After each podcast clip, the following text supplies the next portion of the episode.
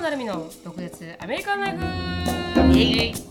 この番組はアラサーの成美とアラフィフのしのぶがアメリカの生活を独舌に切っていく番組です。インスタグラムや YouTube でのコンテンツ配信あとは毒舌コミュニティと称したオンラインサロンでは非公開エピソードとかあと独占映像なんかも盛りだくさんです。そして2023年1月20日金曜日までポッドキャストアワードの投票も行われております。皆さんの清き一票よろしくお願いします。ドクアメオンラインサロンはドクアメ .com インスタグラムはドクアメアンダースコアオフィシャルそして YouTube はドクアメショートストーリーで探せますのでぜひチェックアウトしてみてください。じゃあ行きたいと思います。はい。はい。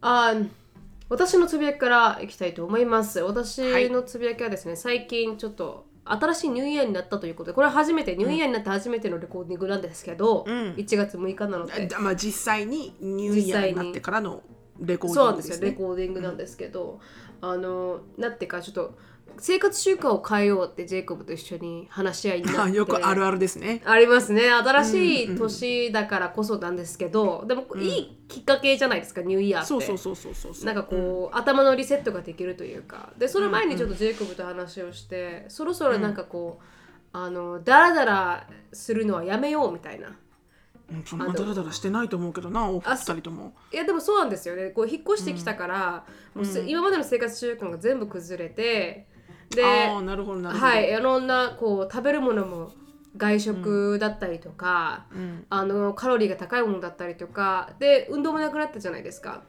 うん。そしたらジェイコブがこう自分が気づくぐらいあの体重が増えてるんですよ。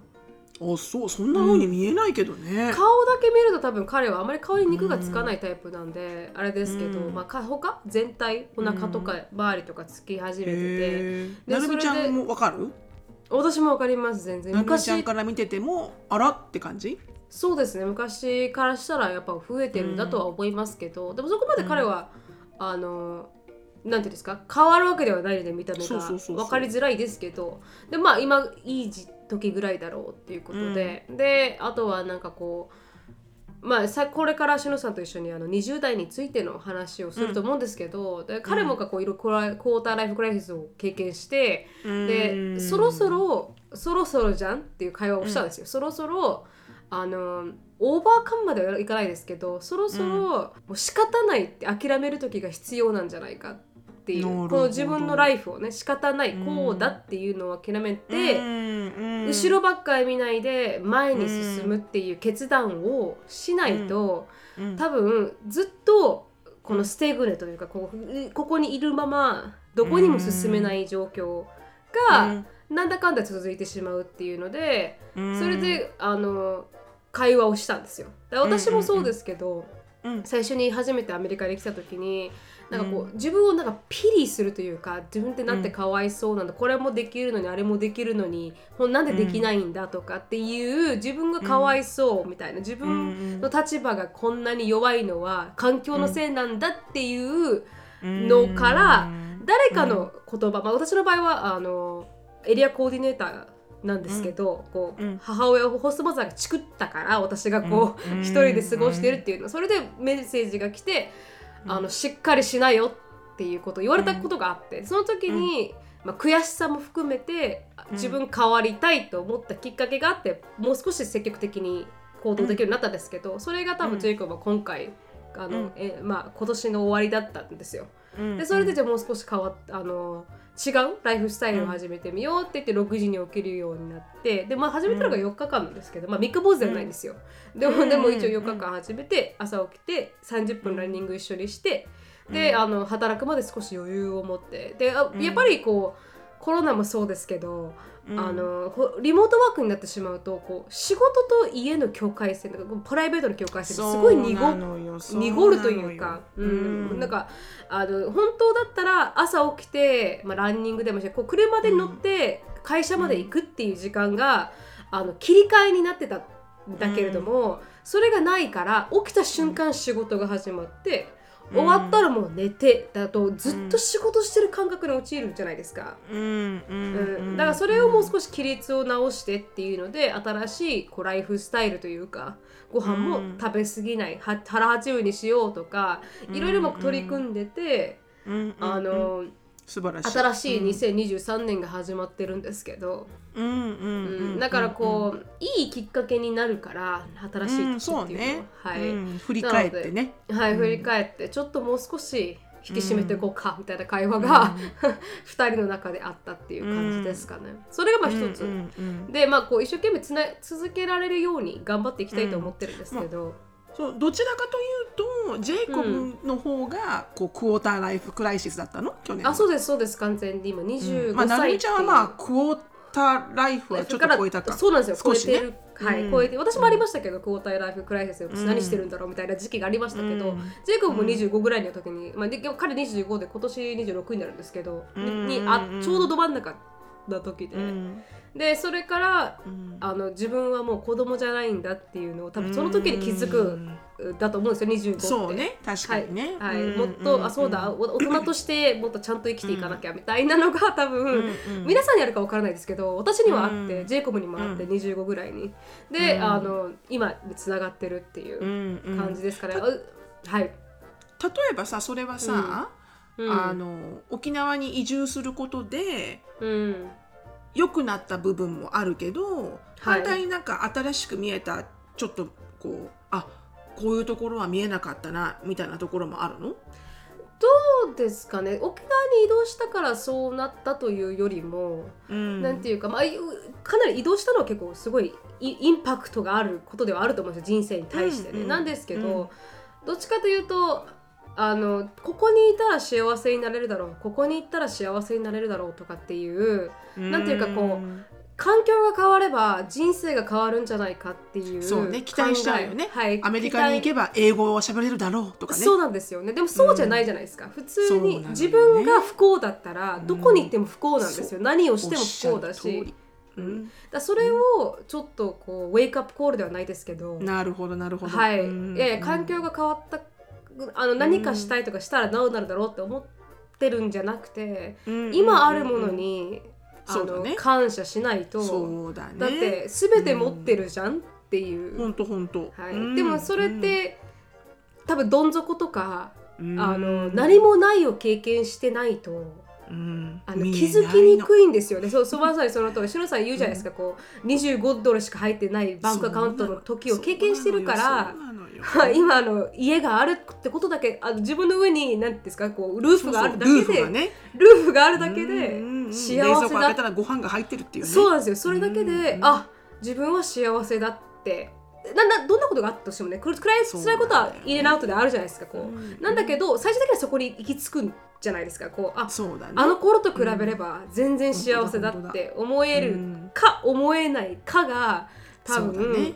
あの、うん。すごく重要で、そうだね。はい、そこら辺をなんかこう学んでるっていう感じですかね。うんうんうん。うん。まあ言ったってあなたまだね。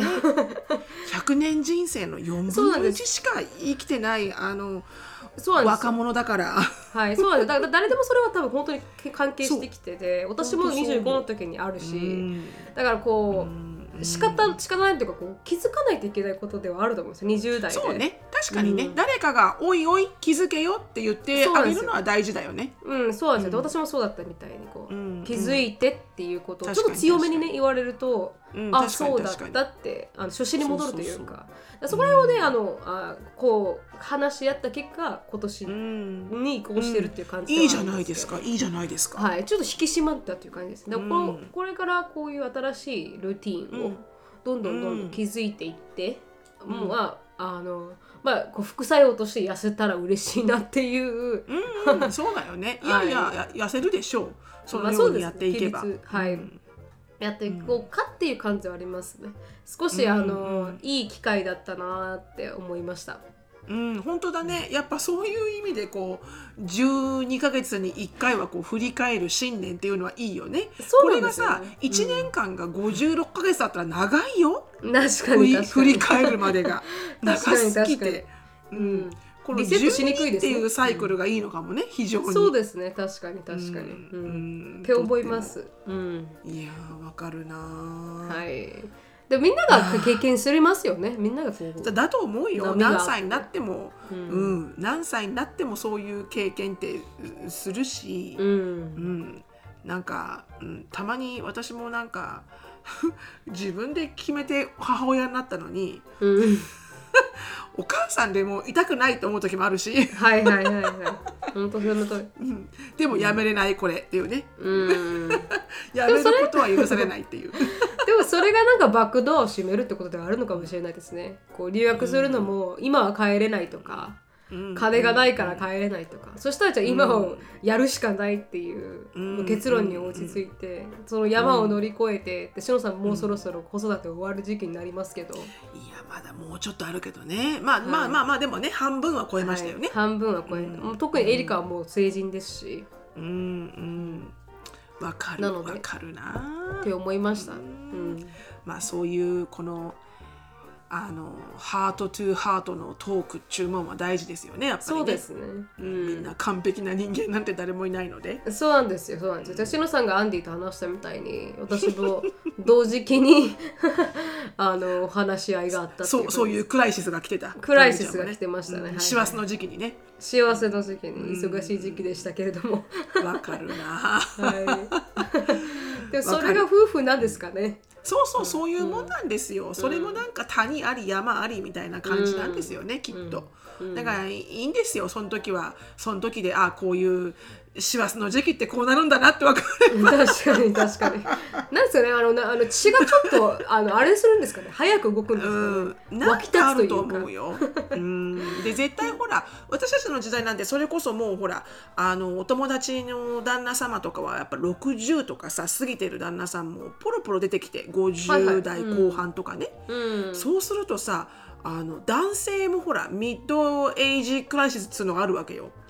ミドルエイジクライシスっつうのが男性にはあるわけよね。50代ぐらいでまあ女性の方が多分ホルモンの動きが男性よりも多分すごく活発だと思うんだよね。特,、特に出産とかする人は。うんだから特に生理でも違うじゃん。女性ってはい1ヶ月に1回必ずちょっとイライラする時とか来るじゃん。うん。それと一緒で出産なんてしようもんならもっとホルモンおかしくなるし。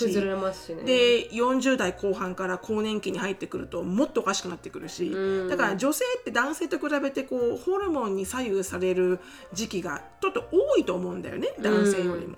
でも男性にもしっかりとしたホルモンによるこういうトラブルとかやっぱあるみたいで、それがなんかアメリカで言うとみんな言うんだけど「ああ he must be having a mid-age crisis」「Are you having a mid-age crisis」ってみんなみんな言うんだよねすごい。はいはいはいよ40代後半以降は。うん。でも本当に多分50代後半の人たちうん。にちょっとあら？この人ってこんな感じじゃなかったよなっていうのが結構見られるんだよね。だそから悪い方に言ってるってことですか？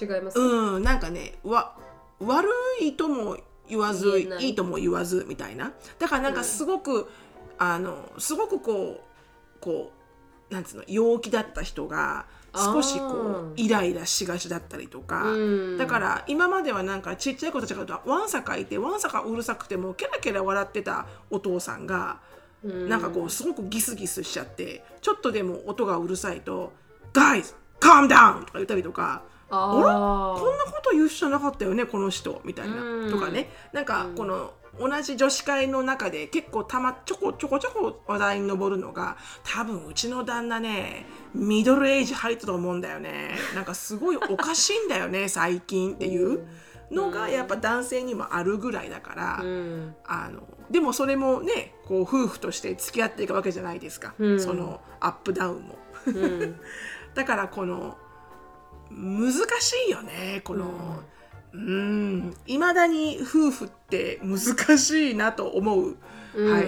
あの何歳になっても 難しいなって思うところ。うん。夫婦だけはね、ううんん。唯一他人なんでね、そうですね。家族の中でね。うん。血がつながってないんでね。そうですね。いつも努力してないといけないですからね。そう。難しいですよね、はい。思いやりが一番の成功のキーらしいのでなるみちゃん。確かに。頑張りたいと思います。頑張りましょうお互い ますはい。私も悩んなあのなんでおりますので。ありがとうございます、はいあと共に生きる あの戦士がいて嬉しいです。あそうそうそうそう。一応ね20年先を進んでます私なあありがとうございます。助かります、だからこう林によく迷わないようにマークをついてるじゃないですか、林とか散歩すると、うん。必ず赤いこう輪ゴムを置いておくねとか。そ,、うん。んな感じなのみちゃん。私の赤い輪ゴムを踏んでってみたいな感じ聞いてる方もそうなんでしょうね。皆さんこのあこういう風になるんだって分なるんだなっていうね、そうそうそう。で私なんかはねあのそれこそなるみちゃんのお母さんの話とか聞いてああこうなるのかこうなるのかって聞いてるみたいな感じ。先人のね知恵をね、先人の話。うんうん大事ですよ先人の話を聞くのは。ありがとうございましたそれがあのつなぎでした、はい、とんでもございません。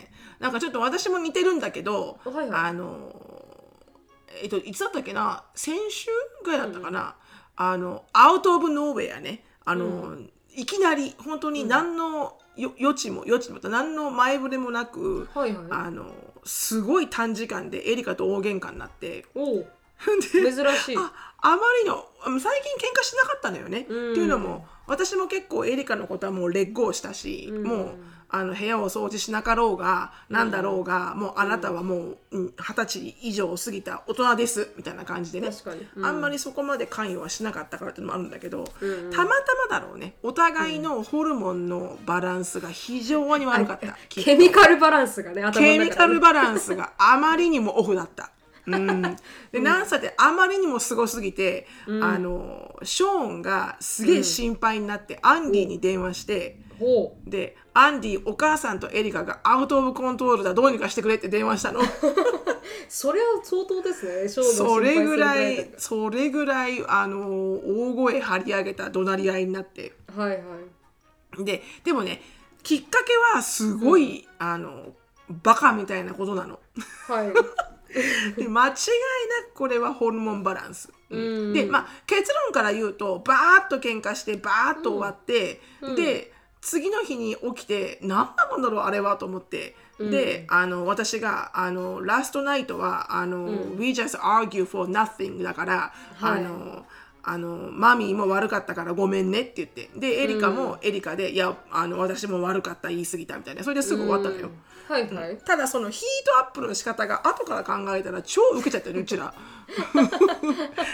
で何で怒ったかというと、うん。まあ、エリカが帰ってきました、うん。であのアルバイトの面接から帰っあアルバイトの面接が決まったのかな、おおはいはい。で、うん。決まった時に、うん。あの2階私が家家に帰ってきたら2階から降りてきて、うん。あのそういえばマミーアルバイトの面接が入ったよかったねから始まって、うん。であの学費の話になって。うんうん。で学費があの、まあまあ高いわけよね。うん。今までのあのコミュニティカレッジとは違ってユニバーシティだから。うん。でそれをうん。あ違う違う。でそれであのその彼女があの、うん。そのいまあ今からお寿司屋さんのアルバイトをするんだけれどもはいはい。で私がアルバイトが決まったんですか？これ面接が決まったわけじゃなくて。あそう面接が決まったの。であの面接が決まってで、うん。まあいまあけけ結果その面接が決まってアルバイトは始まるんだけどはいはいでその面接が決まったまあそんな話をしてて、うん。であの結局そのこれからねあなたが卒業するまで、まああと2年弱だからうん。でそのエリカが探してるあお仕事がそういうウェイトレスとかバーテンダーとか、うん。まあバーテンダーはね、昔からしたかったからあのそれはそれでいいんだけど、うん。でも私が常に言ってたのが、うん。あのそろそろうん。将来どういう仕事に就きたいかっていう目線でもって、でうん。あの別にお金を稼ぐっていうところだけに集中しないで、うん。もうインターンシップでも何でもいいからうん。あの何でもかんでもやれてあ好きじゃないやめた。あ好きじゃないやめた。できるの。今だけじゃん。確かに。うん、だから結局ここの家に住んでれば特に生活費はいらいらないわけじゃん。うんまあ自分のお小遣いはないけれども働かないとね。ね。うん。でもそれをできるのってこの2年間しかないんだからうん。あの、うんもう少しあのこれから卒業して何をしたいかっていうのは、ほら決まってないからあの人。はい。バチッと私はこれをしたいんだっていうのが見えてないから、うん。だったら見えてないなら見えてないなりにうん。何かやっていかないとうん。自分に刺激を与えないと考えることもできないじゃん、ずーっと同じところにいて、うん、何したいかなーって思っても確かに。何にも浮かばないじゃん発想が。って言ってたわけ結構、うん。半年ぐらい前から。はいはい。でそれ、まあ、そのその理由もあって日本に半年間行ったのもあるんだけど、うん。でそんな話になったら、あの彼女は彼女で、あの私はちゃんとねしっかり考えてるのってやがったの。ははいはいはい。で基本的に彼女はうん私がこういう風にした方がいいんじゃない？ああいう風にした方がいいんじゃない？って言うと基本的に9割方彼女は I know I'm doing it って言ってくるのね必ず、はいはいそうですね私はそれをやってるから今ちゃんとみたいな、うん。ででも蓋開けるとうん。事実としては何もやってない わけよね。うんでそれで今回もお寿司屋さんのまあお寿司屋さんは全然いいんだよ。アルバイトとして、まあちょっとハイエンドなお寿司屋さんだからね、はい。い今までのとはちょっと違うしレストラン的に。え？ハイエンドなお寿司屋さんって？うん、あのそのノブじゃないよ。のあーびっくりした。一個決まろう、あはいはい。一個働きたかったところは働けなくて、うんそれとまた違うところに。決まったんだけど、でそこから始まって、うん。でその言い方に私が腹立って。うん。でそのなんか「I know my life」みたいな感じの,、うん。あのステップバックみたいな言い方にムカついて。あのあもうじゃあ分かってるんだすでに。じゃあ何、卒業した後何すんの？って聞いたら「I don't know that」でもっていうのね。それは分からないけど、でも私は私なりにやってるからみたいな感じなの。確かに確かに。でなるほど分かったと、それはそれでいいけれども、じゃああのこれからの2年間あのどういうふうに時間を過ごしていくんだっていうプランはあるのかお前にはと。うん。そしたら特にないと。はいはい。で特にない。で、うん。そこでなんかこう会話のヒートアップが無意味に始まるわけよ。別にさ、はいはいはい。特にないならないでいいわけ。ね、わかる？私の人生じゃないって私は劣行したはずなわけ。はいはいはい。でエリカが特にこれから2年先のプランがないなら、それは彼女の人生だからいいわけ。うん。で私は私のルールで25歳までには、結局今22でしょ？だからはい2年間で卒業して24でしょ、うん。だからどんだけバッファ読んでも25までには、あのこの家を出て自分でそ生活するかで、うんこの家に25歳以降もいるんだったらフルフルで家賃を払えとうん。その2つだけを守らせれば私はいいわけよ。う。もうんそのはずがなんかその2年間何のプランもないっていうところに腹立って仕方なくて私。うん。うん。腹立って仕方がなくて、なんであなたはなぜだから何も考えない何も2年間の予定とかこうしたい、ああしたいあれをしようこうしようっていうのが、なんでないの？ないってことは何も行動をしてないからないんだよって言って、うん。そうするとエリカはいや行動はしてる。で私はいや行動してない。でエリカはしてるって言ってるじゃんみたいな。で私はしてたらもっと考えが浮かぶじゃんとかね。でこれでこう、ずーっと行きになって結局最終的には、あのエリカがなんつったんだっけな、エリカがなんつったんだっけなあだったら私の学費なんかは一切払ってくれなくていいって言ったんだエリカが。結局最終的に。うんうんで私がそれは自分で払う能力があるものが言うんだっつったのね。う。まあ確かに。そうででそもそもねって言ってあのーなんだっけなそもそもうん。こういうこのはあなたにはこの危機感っていうのがないわけよね。でもしょうがないよね。この環境で危機感なんて浮かばないよね。って言って、うん。このい家があって部屋があって車が与えられて、うん。でお母さんは普通にパソコン向かって喋ってるか打ってるかしかないよね。って言って、うん。そんな環境だったらあんま悲惨さがないじゃん。確かに。プリバレッジだからだから危機感も感じないんだろうねみたいな、うん。私の子供時代にみたいにうちの母親が毎日毎日労働でね、ミシン踏んで重い生地持って切ってって、腰が痛い頭が痛い手が痛いって言いながら一生懸命やってるような母親の姿を見てるから、私はお母さんには一切迷惑かけられないって考えでどんどん進んでいくけど。あなたにはそういう考えがないのよねって言ったら、うん。そのエリカがそれですっごいキレて。はいはい。で私は私で考えてるんだからみたいなことになったわけ、うん。それでそっからこうあの怒涛のごとくこうあの叫び合いが始まって。はいはい。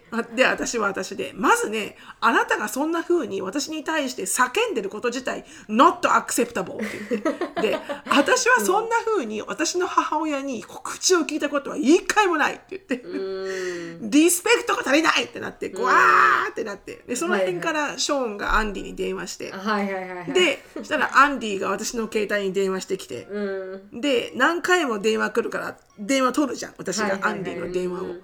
そしたらアンディが電話越しで「Whatever you do just cut it off」とか言われて。で何でも何をしてるのか分からんけどすぐやめろと。はいはい。意味がないからやめろと、うん。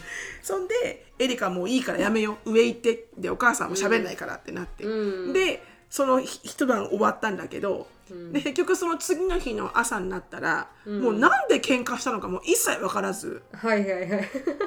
何のた 何の理由でな、どこにたたどり着こうと思ってこの喧嘩をしたのか、全くポイントもなくはいはい。ただただお互いにお互いをのの罵し合っただけの喧嘩だったわけよ。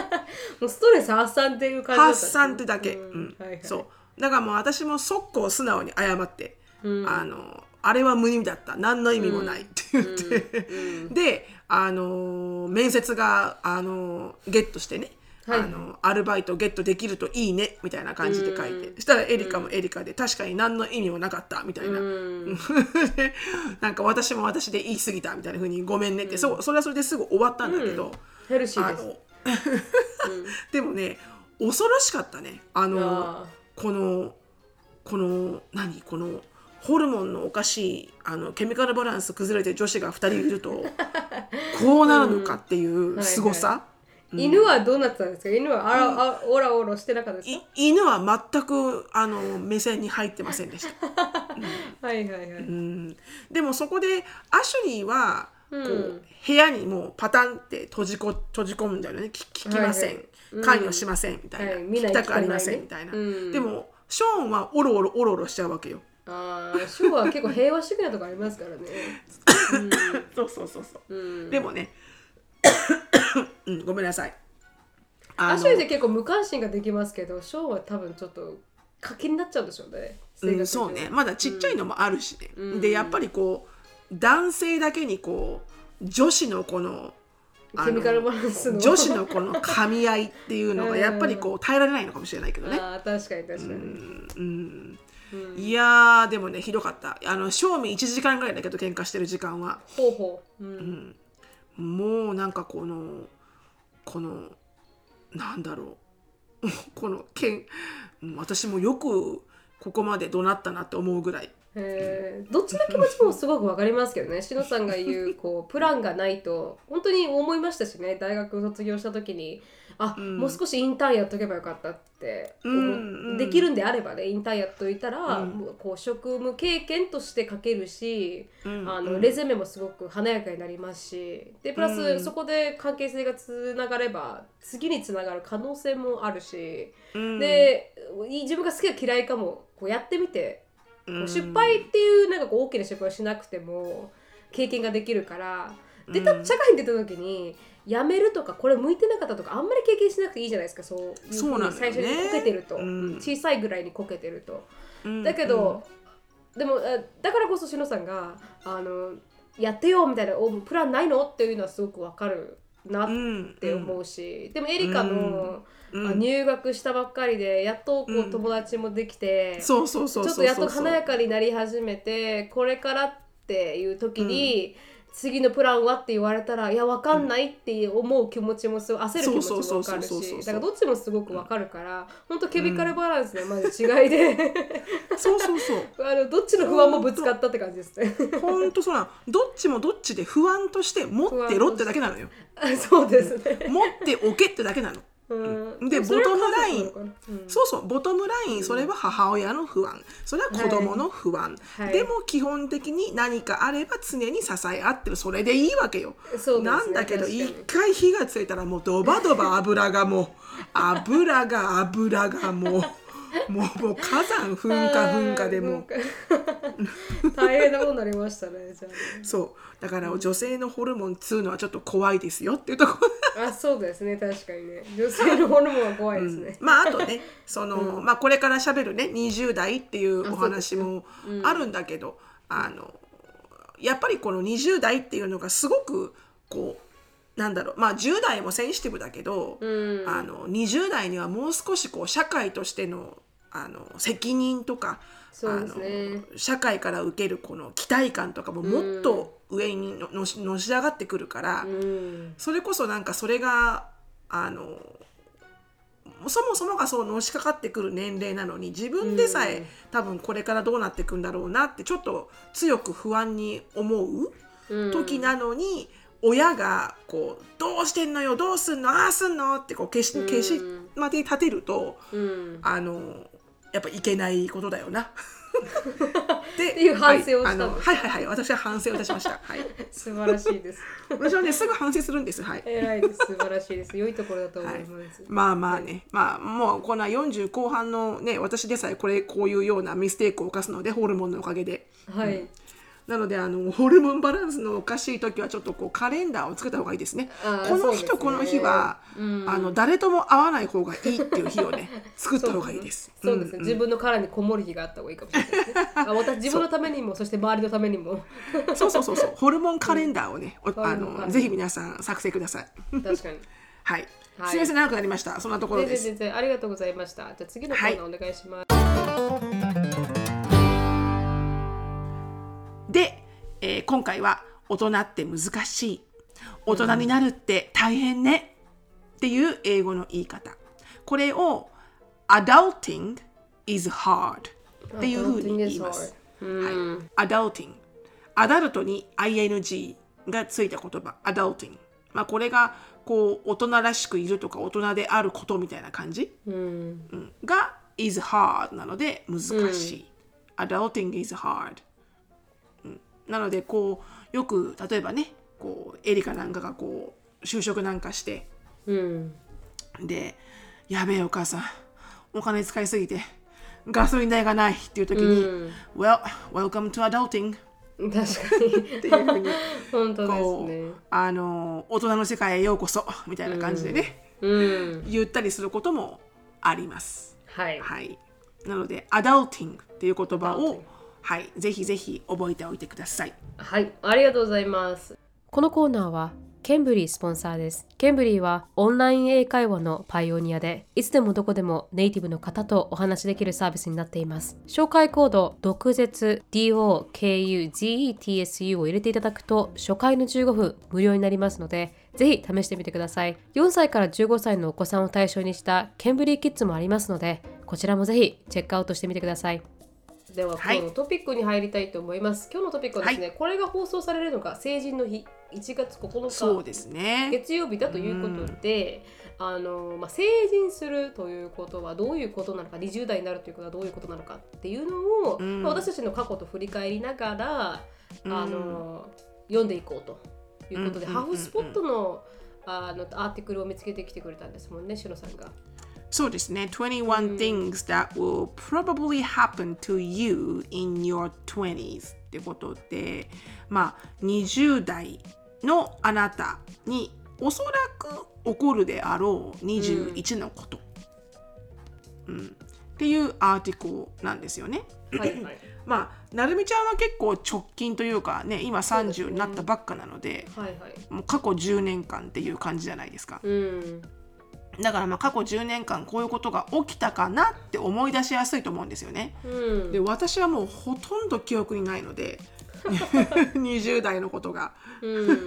あ、結構いろいろ大。学卒業した後か。そうだよね。大学卒業した後だもんね。そう私はもう25歳でエリカを産んでるのでそっからの記憶はほとんどないんですよね。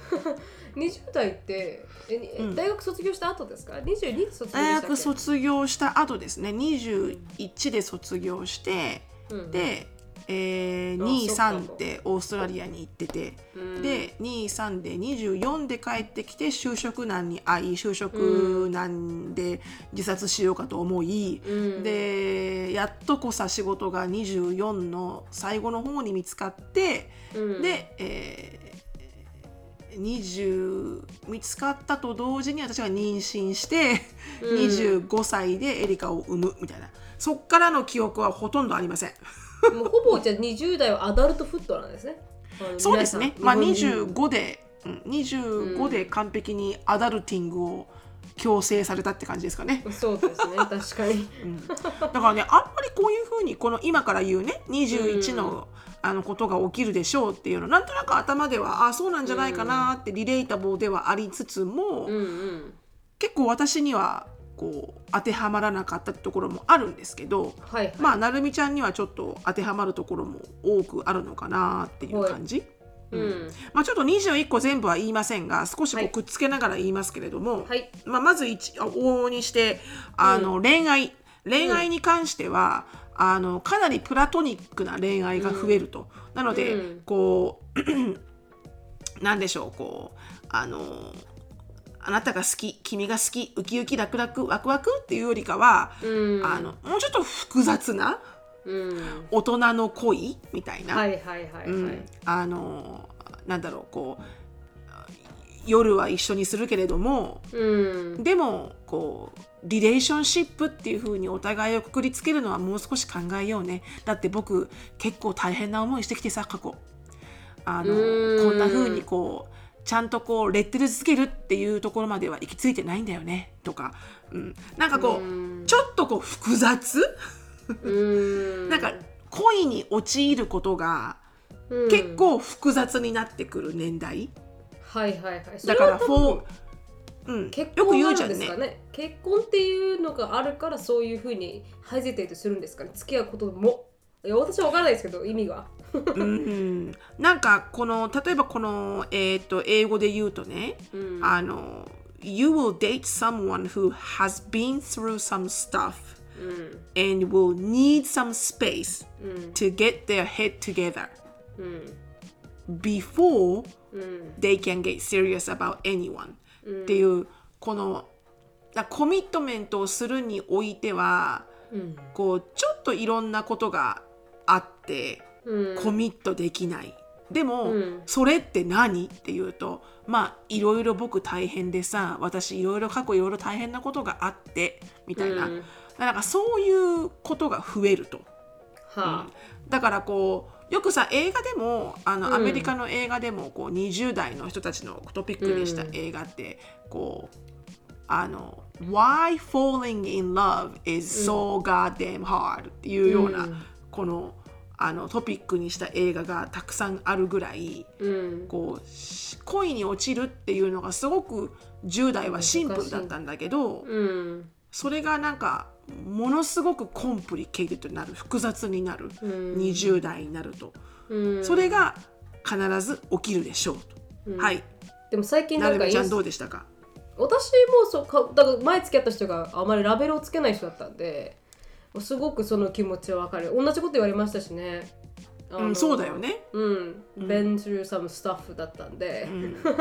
なんかちゃんと結婚すると思った人にしか愛してるって言わないんだよみたいな感じのよくわからないことを言われましたけど、そうだよね。じゃあ、うん。Who the fuck am I だよね。そうそうそう。でも正直、あのただ私はね彼をその人だけしか知らないですよ。その人を見てうん。ただの逃げだなって思ったんですよ。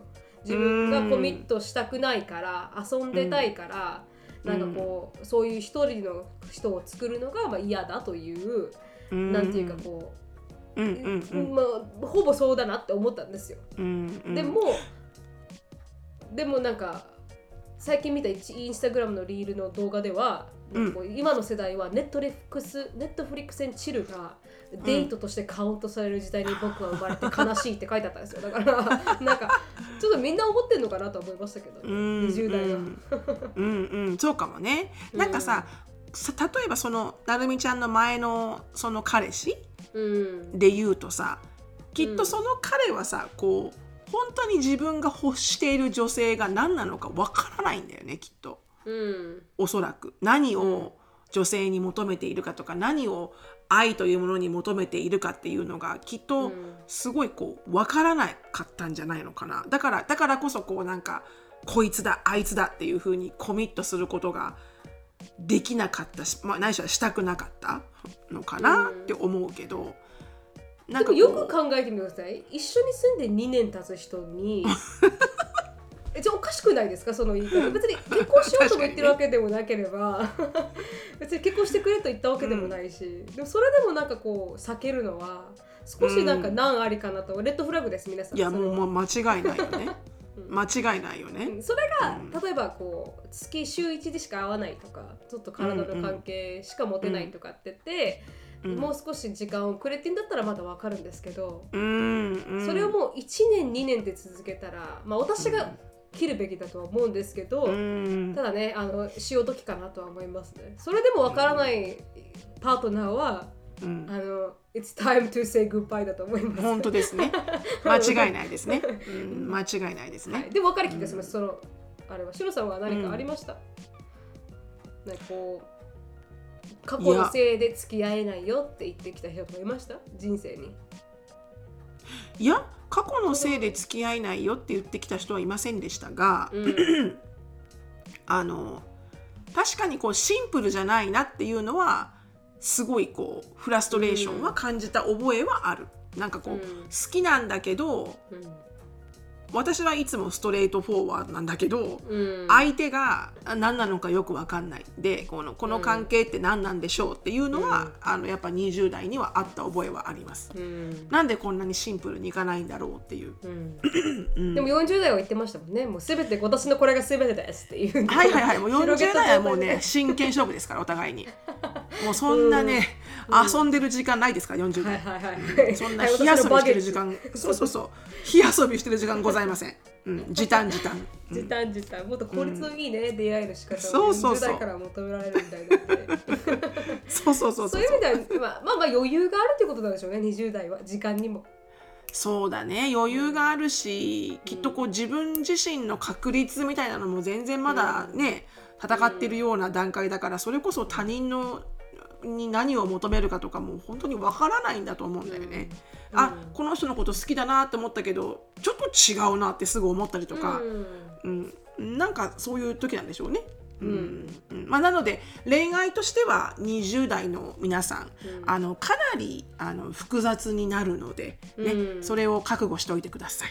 はい、はいで、えー、次ですね。あの、うん、結婚式が非常に増える、まあ、これは当たり前ですよね。20代ってやっぱり結婚する人の数多いだろうから、うん、こうお友達の結婚に呼ばれる？結婚式に、うん、あの呼ばれて出席をするっていうのがもう7つも8つも出てくると20代に。私2個ですね。20代アメリカにいたからだよ。そうそうだから2回しか行かなかった、アメリカで1回とまああのジェコのお姉ちゃん結婚して1回で2回しか人生なかったですね、うん、私も全く同じです。私も20、うん、そう25からこっちに来ちゃってるので、うん、あので23まではオーストラリアにいたいたし、はいはいはい、その間アメリカに行くまでの間1年弱ぐらいしか日本にいなかったし、うん、なのでほとんどあの仲の良かった友人の結婚式には出れてないですね私、出たかったですか？出たかったですね。やっぱりなんか写真とか見ると、うん、あー出たかったなーってすっごいちょっと辛かった。その時はね、うん、まあ仕方がないですその時代もほらなんつったってあなた。スカイプとかズームとかないし。あそうですね、ね、携帯電話もあの国際電話のコーディングカードを買ってやっと何分喋るかだったので、はいはい、うん、残念ですよね。写真で見るだけしか見れなかったので、はい、うん、うんなので結婚式、えー、ラッシュに、うん、まあ、間違いなくあのエンカウンターすると。で、はいはい、あとは、えー、お金がない。うん、なんと言ってもお金がない。うん、これは20代。あのね、社会人になってお仕事をしたとしても、うん、まあ家賃に遊び代に食費に、ね、あの交通費になんだにってやっていくと、あら手元に残ったの1,000円とかそんなレベル。確かに、うん、確かに。そんなレベルになるのが20代ですと。うん、うん、そうですね、だからここでね20代は。そう。貧乏なんだけどやっぱしっかりね先を見据えたこのファイナンシャルのリテラシーを上げていかないといけませんよってとこが20代。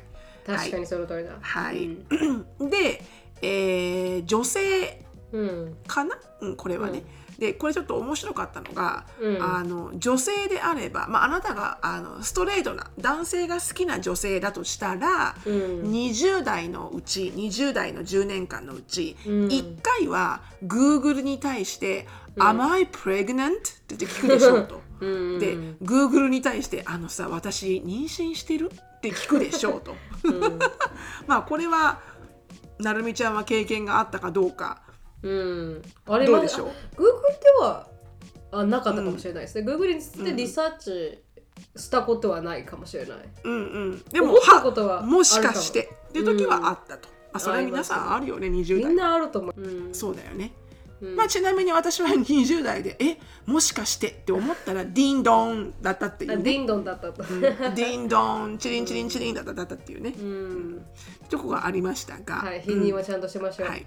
否認はちゃんとしましょうね。はい大事ですよ。で、えーっとその次に、まあ、同じような感じなんだけど、うん。20代の10年間のうち1回は必ずクォーターライフクライシスっていうものに、あの遭遇して、はいはい。まあクォーターライフクライシスって何て言うんだろう要はクライシスって危機だよねうん。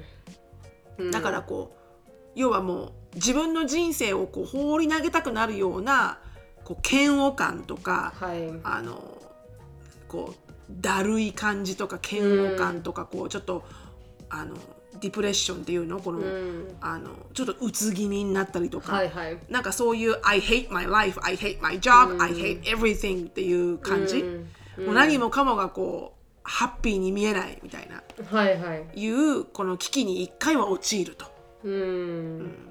まあこれはもう陥るものって思った方がいいと思います。そうですね。本当にその通り。私はどっちかというとこう仕事だがというよりかは、うんなんかこんなにもあの自由に生きてていいのかなと思いましたよね。うん。でこの反年対で、にねはい、この年で学校に行ってていいのかなとか、なんかこうみんなは周りはやっぱお大人をしてアダルティングをしていて、会社で働いてて給料もあってみたいな、うん。で好きななんかこうカバンも変えてっていう状況で、うん。ずっと貧乏学生をしてるっていうこと自体が、うん。なんていうかうーん私ってちゃんと生きてんのかなとは思いましたね25ぐらいは特に。うーん。そそういうふうに思った時ってどういうふうにこう自分のこのこのクライシスまでこう入りこ入り込んだの？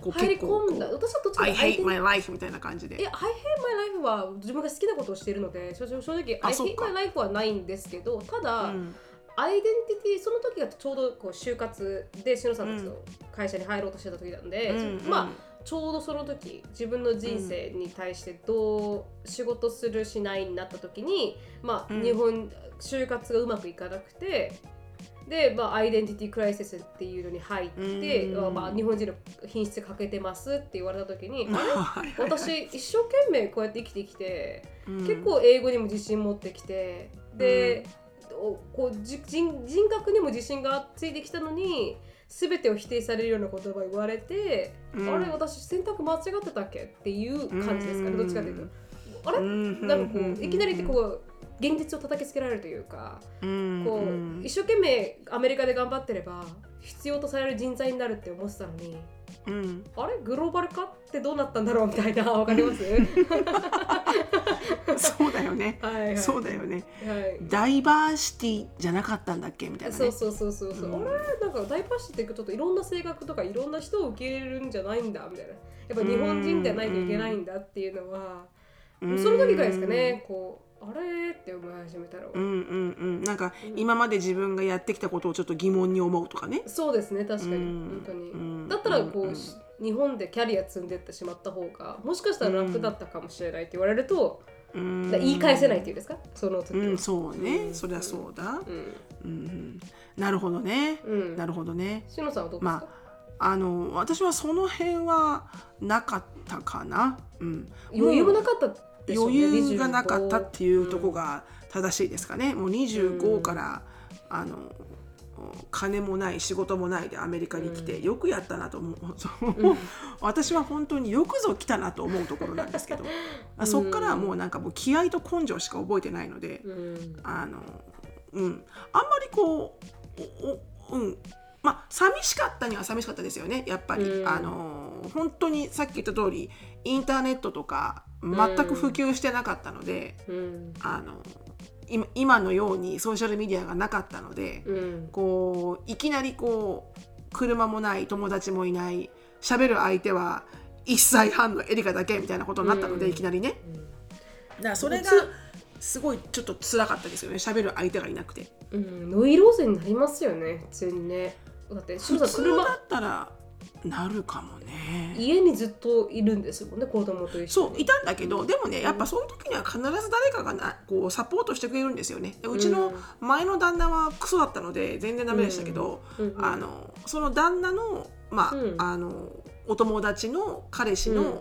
あその旦那のおと前の旦那のお友達のおあの彼女さんとか、うんあとはその旦那のおばさんとかうん。が結構こう連れ歩いてくれてお世話して、うん。だからそれで、まあ、なんとなく日本人の方とも出会えるようになってでうん。お友達が増えてってっていう風にこう良くなってきましたけど、うん。うん。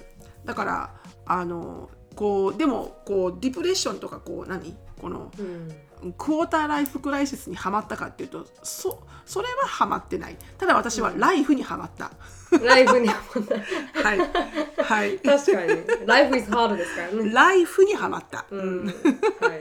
はい。まあそれもそれだからね。ううん。ん、そうそうそう。はい。なのでちょっと時間がねどんどん遅いので次いきますか、最後。はい。最後というか、あといくつかあるんですけど、うん。まああのー要点としてもう一つ挙げた方がいいかなって思うのが、うん。えー20代後半。になってくると、うんうんやっぱこう自分のねキャリアパスというかこの仕事を選んで私は良かったのかなとかなんかちょっとこの仕事違うな好きじゃないな、うん。なんかちょっと違うなってことでやっぱうん。20代後半になるとこう新しく何かこう学校に戻ったりとかうん。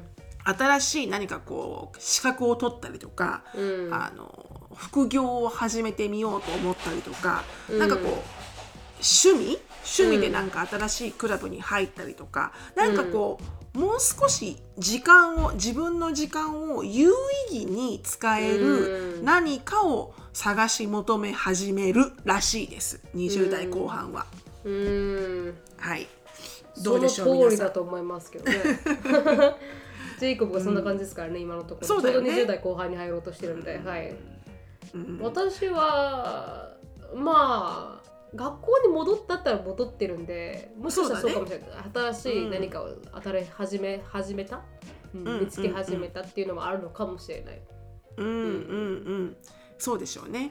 なんかこう、そういうあのサイクルっていうのはなんかあると思うんですよね、こう人間のまあなんとなくの統計学じゃないですけど、うん。まあ、なんとなく皆さんが普通にこう人生を追ってったら20代後半にはこういう風になってるよみたいなのがあるんでしょうね、きっとね。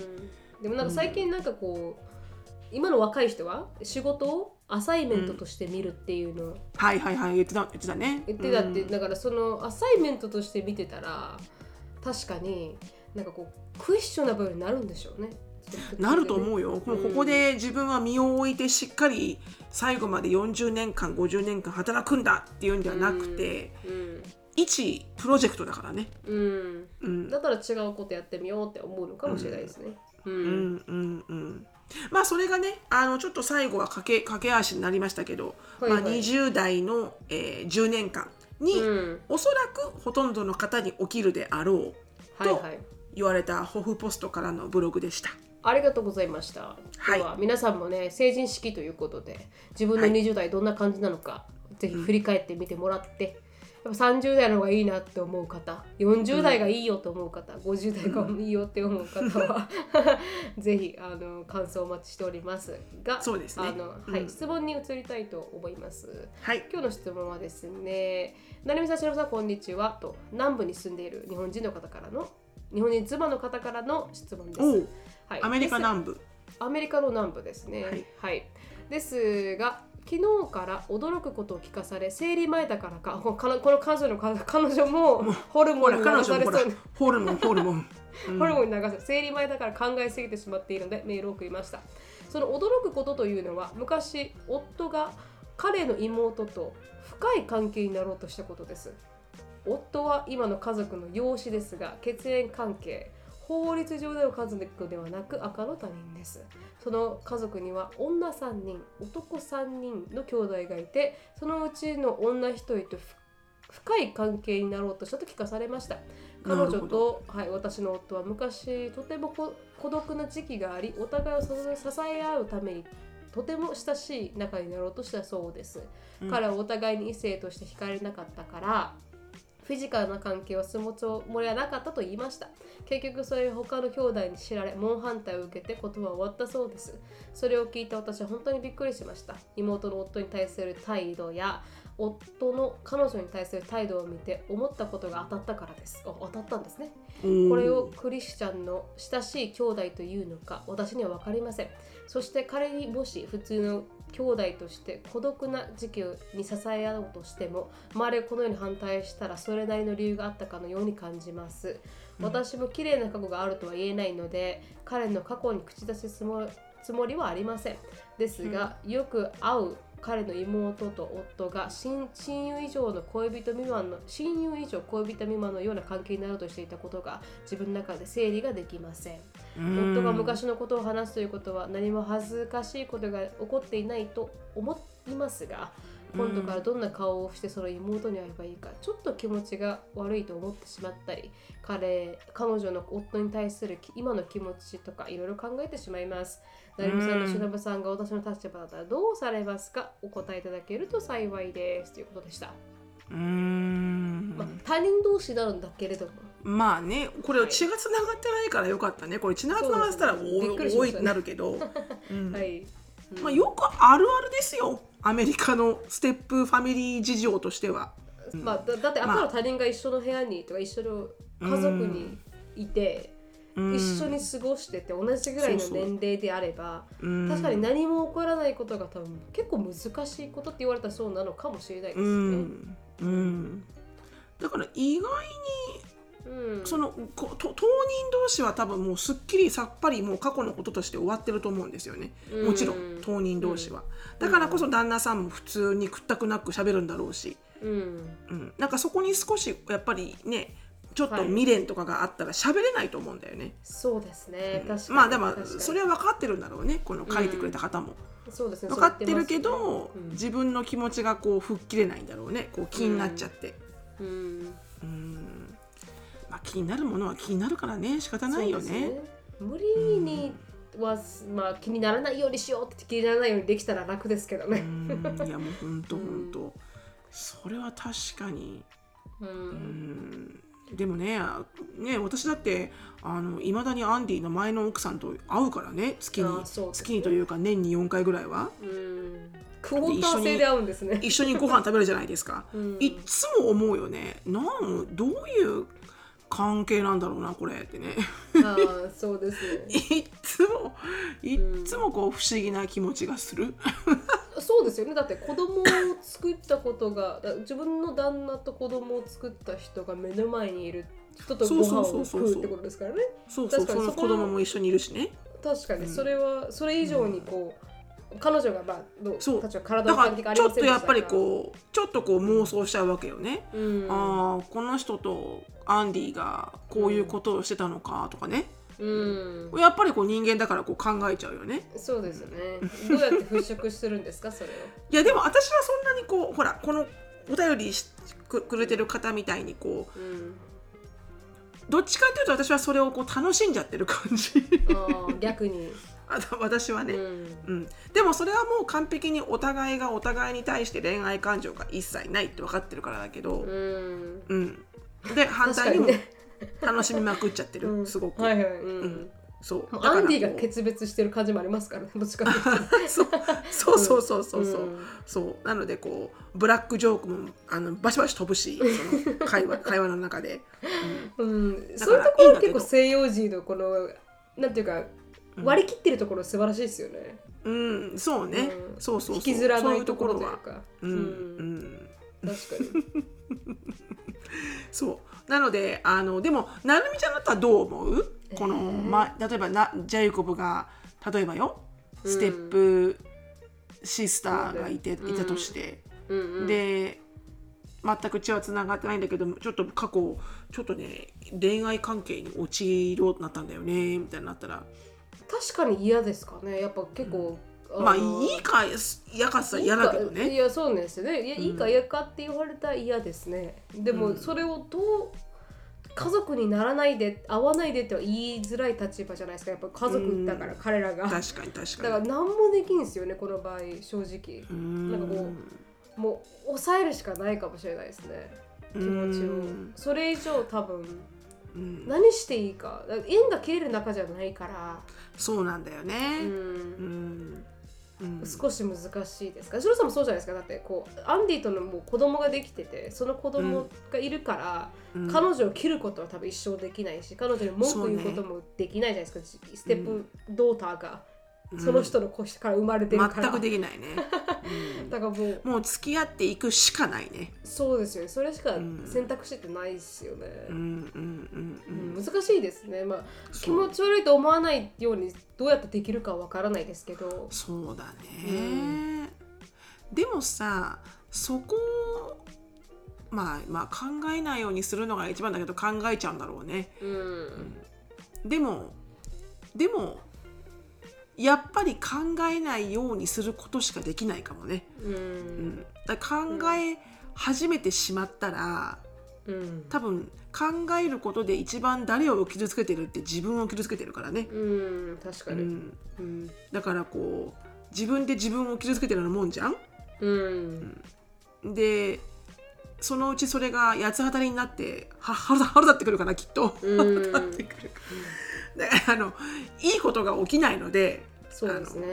考えてもコントロール効かないことっていうのはいかに考えないようにするか、確かに。ううんん。でもし不安だったらもう旦那さんに言うしかないですかねう。んやっぱちょっとちょっと不安になるから、うんあの彼女の周りではこうか過激な態度を取らないでうんとか、そうだね距離を取って確かにねとか、うんちゃんと不安は伝えないと多分、彼女がもっと苦しくなっちゃうからそれは、で彼女もしねその妹さんからこうかなり違う態度をするんだったら、あの彼女がそういう態度を取っても距離を取ってねとかうんそうだね。伝えるべきかもしれないですね。うんそうですね。うん。うんうん。